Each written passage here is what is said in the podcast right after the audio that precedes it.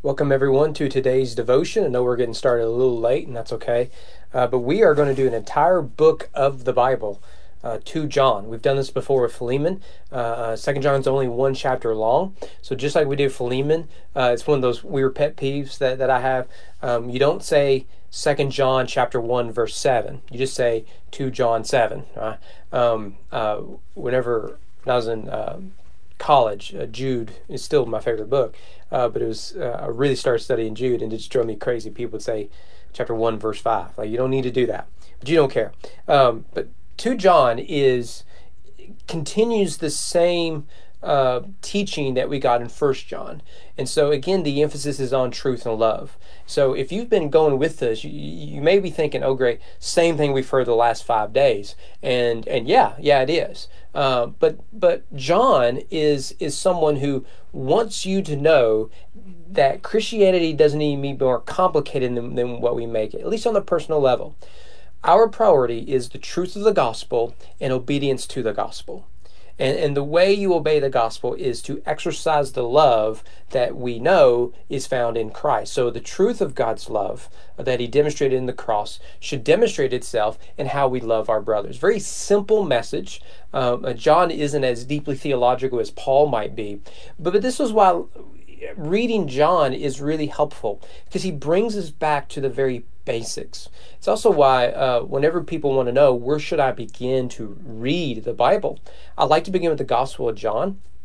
I also recommend James, which we went through uh, a long time ago. Uh, but also, I think the epistles of John are really good uh, because it really pounds the message: truth and love, truth and love, truth and love.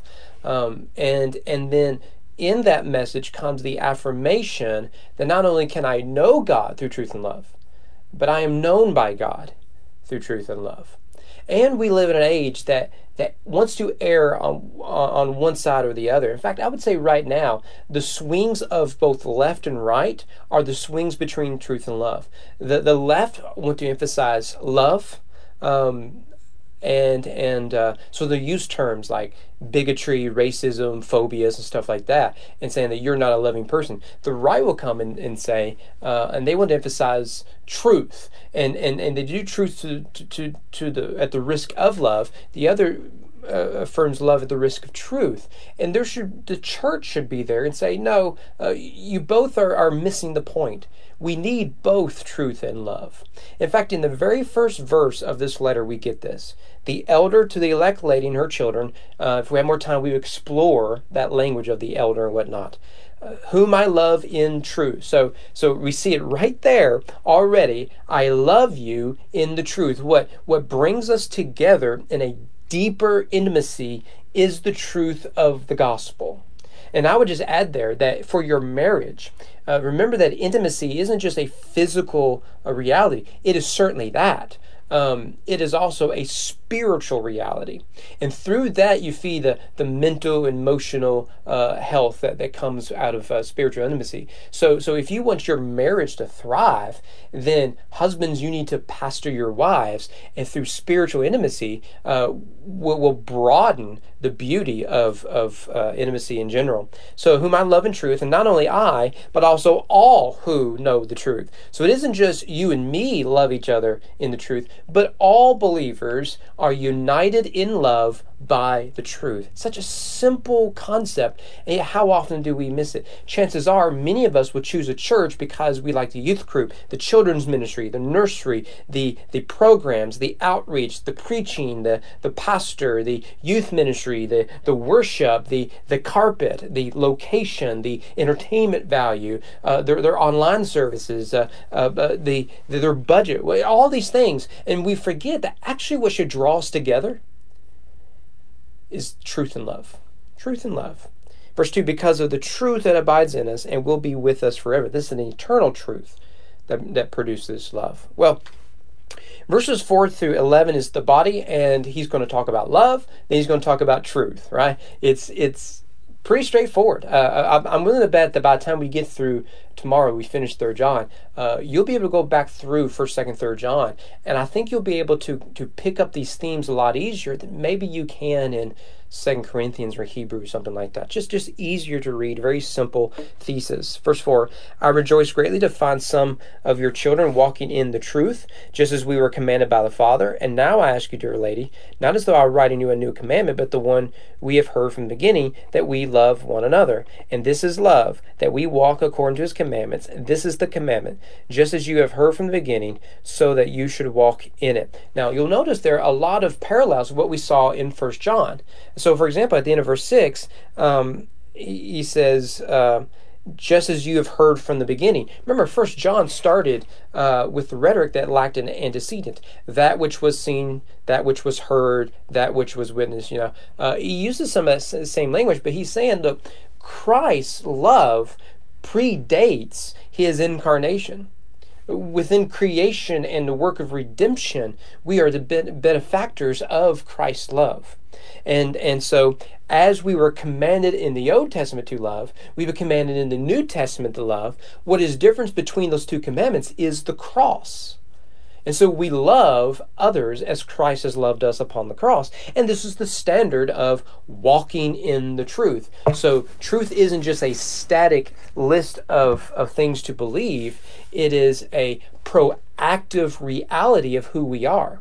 So when you know who you are in Christ, the truth, then that identity affects how we treat others, how we worship, uh, the things we do and say. So, truth isn't just a passive uh, list of beliefs, it is an active reality that changes everything. And of course, we are to love one another. Uh, but you'll notice, so he, he mentions truth in verse 4, love in 5 and 6. He's back to truth in verse 7. Now, the, the American in us may want, okay, a section on truth, section on love, salutations, go home. But John wants us to see that that they weave in and out uh, naturally. When you're speaking of truth, you're really speaking of love. When you're speaking of love, you're really speaking of truth. They are separated, yes, but they're inseparable. Like justification and sanctification. Yes, they're separate, but they go together and need to. Uh, verse 7 For many deceivers are gone out into the world, those who do not confess the coming of Jesus Christ in the flesh. Such a one is the deceiver and the antichrist. Watch yourselves so that you may not lose what we have worked for, but may win a full reward. Everyone who goes on ahead and does not abide in the teaching of Christ does not have God. Whoever abides in the teaching has both the Father and the Son. So we've talked about this and we'll spend forever. John may have someone in mind specifically, Cerinthus. Oh, at the very least, he has a theological teaching called Docetism. Um, and, and Cerinthus was a Docetic. And Docetism teaches that Jesus wasn't incarnated in the flesh, he only appeared to be human. Um, and so he was sort of like a phantom. Uh, he was spirit but not flesh, and that is how they held to the uh, um, perfection of Jesus. Uh, well, that's heresy.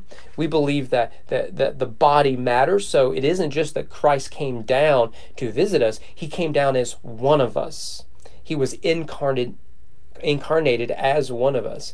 Thus, the incarnation really matters in uh, Christianity. And this is why Christianity has a theology of the body, something that I think Christians are talking about more in light of the sexual and gender revolution. Uh, that the body matters. So who you, who, what your body is, and what that body means matters to God. We're image bears. God makes gender um, and, and whatnot. So what we do with our body is is a theological issue as much as it is an ethical issue.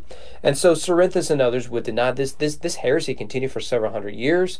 Uh, got caught up into Gnosticism. So Gnostics were uh, usually docetic. Um, but nevertheless, verse 10 and 11, the more controversial verses of this chapter, I, I, don't want to spend a lot of time on it, but just for the, um, I know people ask about it. If anyone comes to you and does not bring this teaching, do not receive him into your house or give him any greeting. Whoever greets him takes part in his wicked works. Now, the question people always ask is these guys on a bicycle uh, with white shirts, black pants, and a pocket protector and a bike helmet um, bring with them uh, strange literature, as uh, Billy Graham would say. Um, and this verse telling me I shouldn't let them in the home for a conversation. No, that's not what the verse says. Um, you have to remember the itinerant ministry was uh, one of the primary means of spreading the word at this time. Actually, continued into colonial America um, for prior to the 19th century, into the 19th century, and so you would travel around. Um, and and you would preach, and so welcoming someone into the home was embracing their teaching and doctrine.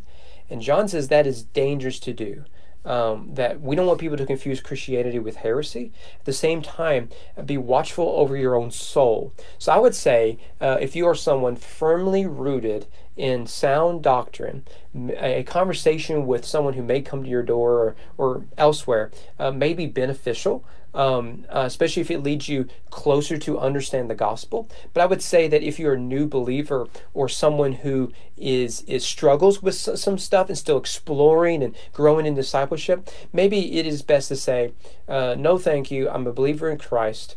Um, you know, and th- that that just be the end of it. Now, I welcome uh, our our house has been um, blacklisted essentially, um, but I welcome uh, JWs and Mormons into the house um, uh, largely for, for my own entertainment. Uh, but but uh, my wife rolls her eyes whenever they come by the house, uh, and we have a usually a, a, lovely conversation. Not always, but usually a, a, lovely conversation. I've been accused of being a racist and other stuff by by one of those groups.